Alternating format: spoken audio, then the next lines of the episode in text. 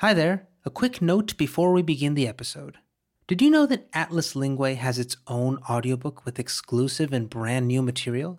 It's called Atlas Linguae The Layers of Language Behind Everyday Life.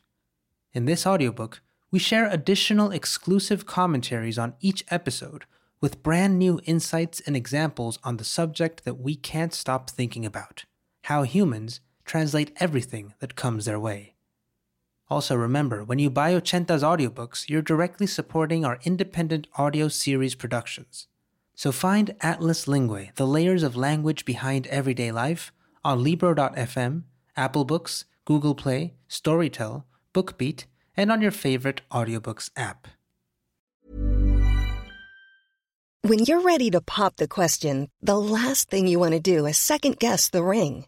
At Bluenile.com, you can design a one of a kind ring with the ease and convenience of shopping online. Choose your diamond and setting. When you find the one, you'll get it delivered right to your door. Go to Bluenile.com and use promo code LISTEN to get $50 off your purchase of $500 or more. That's code LISTEN at Bluenile.com for $50 off your purchase. Bluenile.com code LISTEN. Hi. Before we get started with today's show, we have some exciting news and a little favor to ask.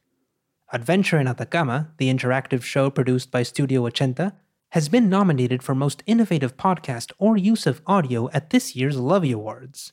And if you liked that show, please vote for us. We would very much appreciate it. Check this episode's show notes for the link where you can cast your vote. Thanks.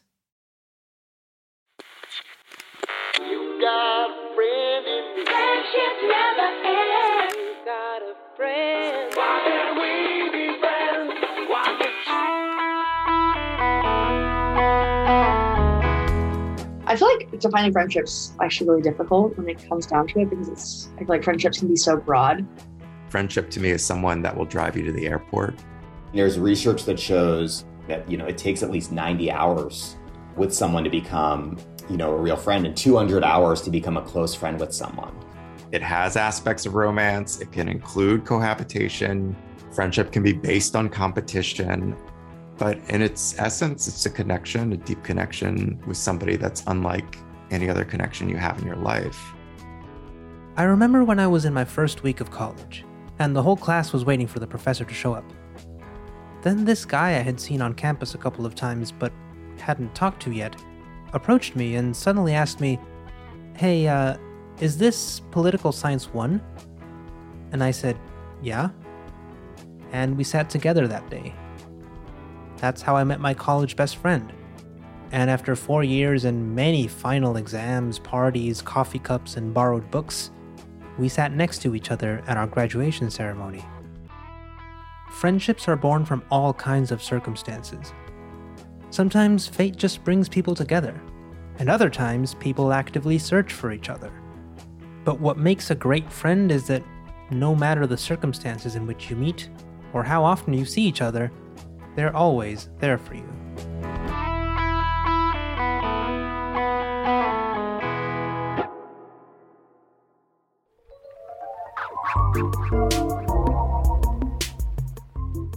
Welcome to Atlas Linguae. In this season, we're exploring the subtle, and sometimes not so subtle, ways in which we communicate the broad subjects that define our everyday lives. I'm your host, Luis Lopez, and for today's episode, Friends. No, not those. Well, maybe. Friends. How we talk to them and about them. How to make new ones, bring back old ones, and why this whole thing can be so hard sometimes. And let's start things off with the story of a friendship born in challenging times. it was a little wild to hear that we've only seen each other in person twice because it does feel like we have known each other for such a long time and have just been around each other for uh, more than that. So Yeah. It definitely feels like we've seen each other more than twice. I'm trying to rack my brain to make sure I'm not missing a time, but I don't think so. no, I, I think you're right. You came out to LA. Emily King and Karina Lopez are two college students who met online at the height of the pandemic. in LA. We actually met through um, a Harry Styles themed book club, which uh, I think Emily might have joined before I did. It was in probably October 2020. And I saw a TikTok about it. And I was like, this is, sounds like a lot of fun. And I basically what we do is we read Harry Styles recommended books. We would talk nearly every day about things that were going on and ask each other for advice. And we were able to be there for each other in a way that we weren't necessarily bonding with our friends that we knew in person in the same way. So that's a large reason of why I think we grew really, really close together. Of course, the beginning of the pandemic was the moment where pretty much everyone was trying their best to make new friendships online, or find a way to keep their current friends close. So people started gravitating towards online spaces and apps for social connection. I think most friendships are built around maybe shared interests. You have a certain interest, and especially if it's a niche interest, in the past you were very much limited to your geographical surrounding of finding like minded people. And in the days of social media, it's much easier to find people all around the world who share these interests, and then friendship uh, can be a result of it. This is Tobias Dickmeis, and he's one of the co founders of Tandem. Tandem is a language learning community. What we do is we connect you to someone else somewhere in the world who learns the language you speak and speaks the language you learn, so you can go into a language exchange with them. While Tandem's purpose isn't explicitly to develop friendships, many of its users have made friends on the app simply by communicating constantly with people from around the world. Language exchange often starts with helping each other out. You receive a correction from someone on something you did wrong or an explanation on a mistake you did. And that creates an instant bond or an instant connection. Receiving help from strangers, I think, is yeah, a really good starting point of building a friendship. And then these language exchanges often are about exchanging what you do in your everyday life. So you get to know each other. And then over time, doing that, people create these bonds, maybe comparable to what pen pals were in the older days. Hey, all of us here at Atlas Linguae are huge language nerds, obviously. So, honestly, this kind of sounds like a pretty great way to make friends. Now, Emily and Karina didn't meet on Tandem, but in their first few months of texting and hanging out online, they were strengthening their friendship in many ways, one of which was constantly sharing updates of their everyday lives. When we first created our own little group were so fun because we all live in such different areas. And so all of us would just send videos of our surroundings and our supermarkets and little vlogs, and they were so fun to watch it during that first stage. Eventually, they met in person to go to a Harry Styles concert together.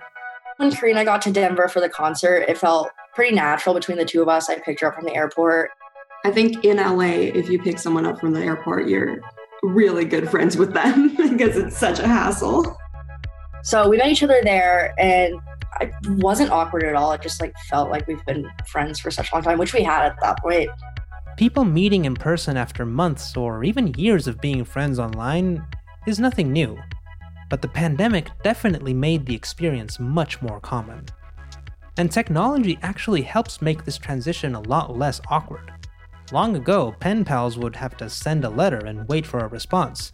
But now we're just a WhatsApp message away from anyone at any given time, for better or worse. And with constant video communication, we get used to seeing each other's faces and gestures. So when we finally do meet in person, it feels like we already had. So technology has allowed us to develop strong, long distance bonds with other people. But how do we make our expectations of friendship fit our online friendships? You expect to be able to call them and hang out with them and invite them to parties and talk to them about your day or invite them out to coffee. You expect them to wish you a happy birthday and things like that. And so, those are things that you wouldn't necessarily expect from an acquaintance or a neighbor or a work friend, even. The truth is, there isn't a single type of friend. There's friendships that are all about one weekend that you spend every year together. And it's that one weekend, that experience, that going to the woods or going on a hike or, or going and traveling in a fun city or, or just spending that quality time together. That's Adam Smiley Poswolsky, a keynote speaker on human connection in the workplace. He's the author of three books, the most recent of which is Friendship in the Age of Loneliness. There's friendships that are just about showing up in times of need or struggle or sickness. And all of those things are okay, but it's about figuring out what you are looking for. And then, especially if you have some deep friendships in your life, what do they need? And it might be different in the same way with love languages. It's like, okay, someone might be quality time and someone might be physical touch or acts of service. Similar with friendship, like the titles might be different, but it's getting to know yourself a little bit more. Adam's research focuses on loneliness, a problem that, perhaps unexpectedly, affects younger people the most. 70% of uh, millennials and 80% of Gen Zers are lonely. A lot of times people think that the youngest people are the most connected, but loneliness is really the gap, the subjective gap between where your connections are and your level of social connection is and where you want it to be. It's that gap. This isn't meant to minimize the problem, of course, but fortunately, the solution can be rather simple. Not necessarily easy, but simple nonetheless, and can involve small steps to reach out to other people. You see, if most people are lonely, that means most people want to stop being lonely. Which means that if you offer them friendship, they're more likely to accept it. Or at least to try it out. Loneliness is a societal issue, but I think it starts with one action. We can start small. Like the only way we're going to solve it as a culture is by people just opening up a little bit and being more intentional and thoughtful about how they interact with their own friends and even strangers in their community. And that one action can be something as simple as sharing a meal or a drink with someone. The gesture, which is kind of universal, of inviting someone into your home or making a meal for them. I think food and sharing food, and that means different things in different cultures, right? In, in the Middle East, you might be welcomed in for tea. I think in the United States, someone would have you over for dinner. And I think if you're the visitor, if you're if you're in another place, like you get to know so much culture, friendship, and food, I think are very interlinked. This is how people break bread. This is something that humans have been doing since we were walking around in, in caves, is eating together. That's kind of like the basic human gathering. By the way, this is how we got the word companion from the Latin com, meaning together with, and panis, meaning bread. So, someone with whom you break bread. Anyway, that's all fine and good, but how do we take that first step?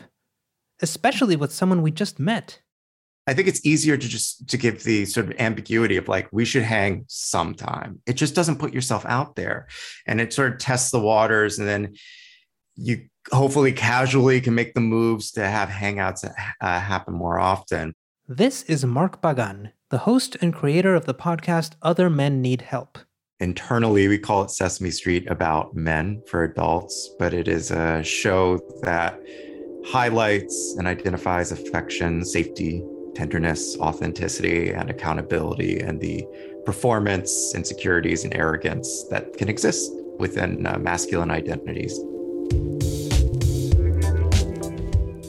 Mark has put a lot of thought into friendships, and especially on how difficult it can be to start them and maintain them. I'm sure most of us have been on a party or some small gathering, and maybe you're watching two people that are vibing for whatever reason, not romantically, just like two people that are vibing. And one person will say something like, Oh my God, I want to be your friend, or we have to be friends. And then maybe by the end of the party, they'll make plans or get that person's info and presumably go on to be friends. I think, unfortunately and interestingly, that sort of thing feels very rare. In most situations involving friends, gets very coded. Involving making friends gets very coded. Because sometimes, before you have friends, you have friend crushes. Friend crushes, yes. I have had like multiple friend crushes before, but one of them was in my intro to history, law, and society class her name was Carly. Huge friend crush on her. We ended up becoming really close friends. We told each other that we both had friend crushes on each other, and then after that, we just started hanging out.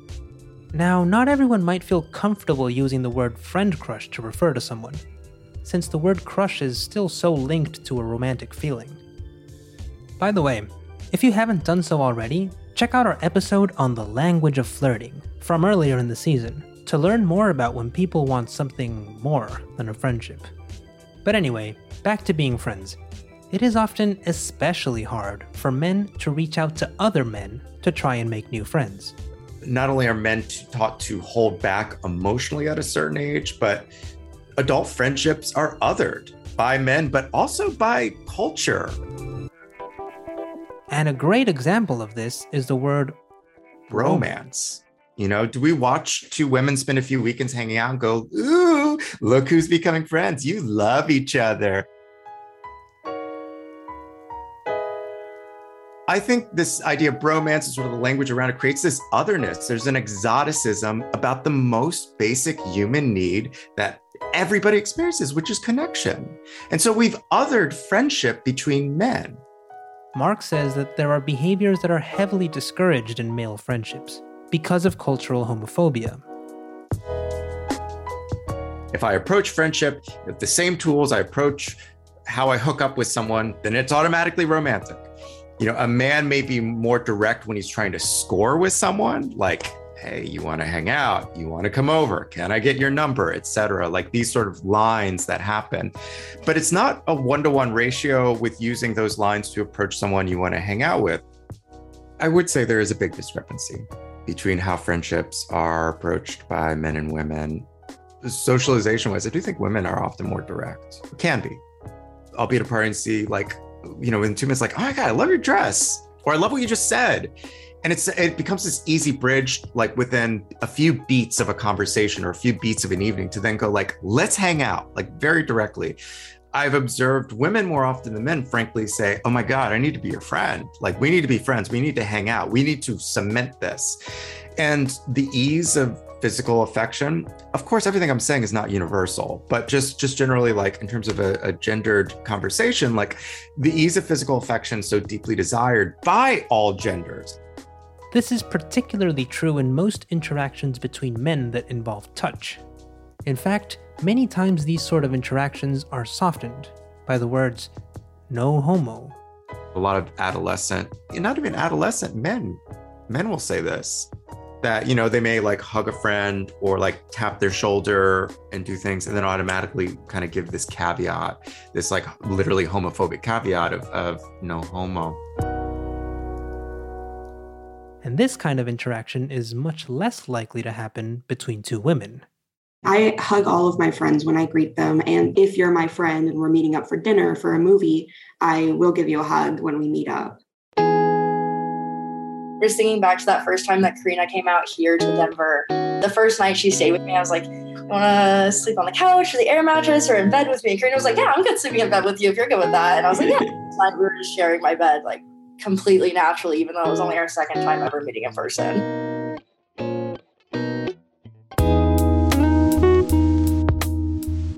That being said, men have friends too, and they connect, they relate to each other, they transfer emotional needs.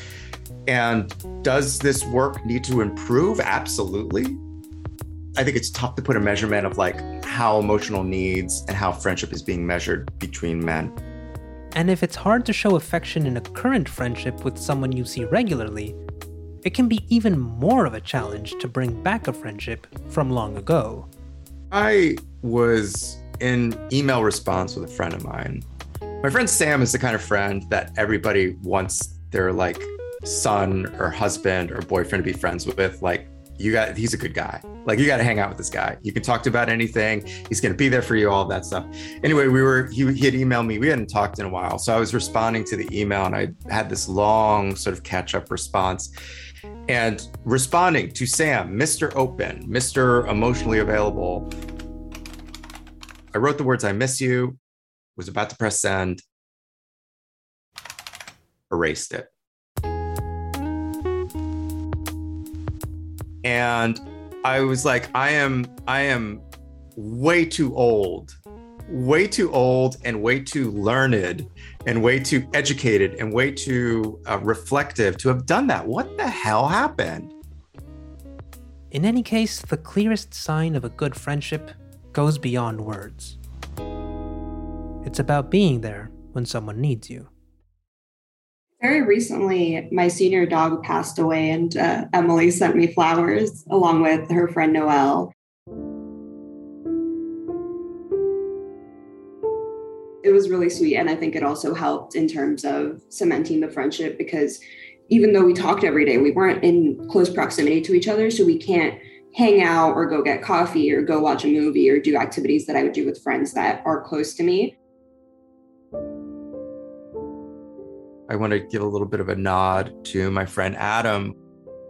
At this point, I've known him for, oh boy, not 30 years, but it's been close to 30 years. And my father died when I was 14 years old. And it was very hard, obviously. Adam was older, 16 or 17. I did not have a license. And the holidays were coming up. And I asked him to drive me to my father's grave so that I could pay respect. It was a, a bit of a drive from where I lived. As an adult, I think the deeper reason was asking for asking for the emotional protection of him to be there with me. It was still a, it was still a fragile wound. And I went to the grave. Adam stayed a distance. I had my moment at the grave and I'm, I'm getting emotional uh, think recalling this, but I came back to the car and I either directly asked or it was already showing up on my face. And he just held me and I just cried in his arms. He's very I'm not a big person. I'm I'm not a very tall person. And Adam on the other hand is very I'll make the stereotype. He's very Swedish. He's he's he engulfs me whenever we hug, and he did that day. I was, you know, a very a small Caribbean man. He's a very tall um, Scandinavian man, so it makes it very easy for him to put his arms around me. But we, I have no idea what the time frame was. Could have been a few minutes, but it felt like time had stopped. And I, I can't remember an experience I've had like that with a friend that was so directly ah, just it's still it, it catches me because it, it, it you know that's part of the reason 30 years into our friendship that we don't talk as much as we can but the the the bridge is there will always be there and uh, he's he's available to me and i've seen that if you ask for the need if you communicate that need your friends will show up for you Remember my college best friend, whom I sat next to at our graduation ceremony? Well, that day we knew things were changing. Just a couple weeks later, he moved to another city. And suddenly, we no longer saw each other every day. But that's only made the interactions we do have all the more valuable. And I love that even though years can go by without meeting in person, when we do meet, we just pick up where we left off. We laugh at our same inside jokes, and it feels not too different from coming back to school after summer vacation. As we age, it becomes harder and harder to either bring back a friendship from the past or start a new one. We fear rejection, and we also fear loneliness. But it's always comforting to know that there is a pretty big chance that if you're feeling lonely, the other person is too. So, yeah, send your friend that text message. Tell them you miss them. Tell them you want to hang out sometime. They probably do too.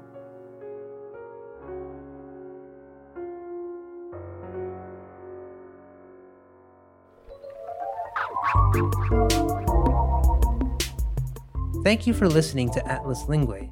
If you're new to the series, we invite you to listen to our previous episodes, where we dive deep into translation and communication. I'm Luis Lopez, and it has been a pleasure to accompany you on this journey. Special thanks to Emily King, Karina Lopez, Tobias Dickmeis, Adam Smiley Poswolsky, and Mark Pagan. Atlas Linguae is an original production by Studio Ochenta. Our executive producer is Lory Martinez. Sound design and production by Chiara Santella and me, Luis Lopez, with additional production by Linnea Wingerup. Our production coordinator is Catalina Hoyos.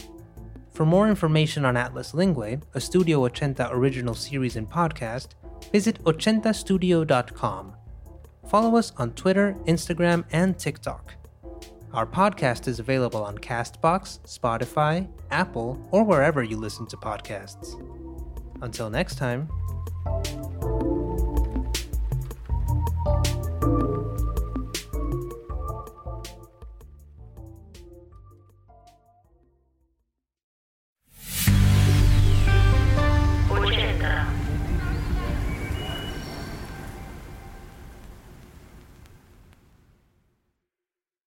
Hi, it's Luis here, and I want to tell you about a show we've been listening to called the Pulso Podcast.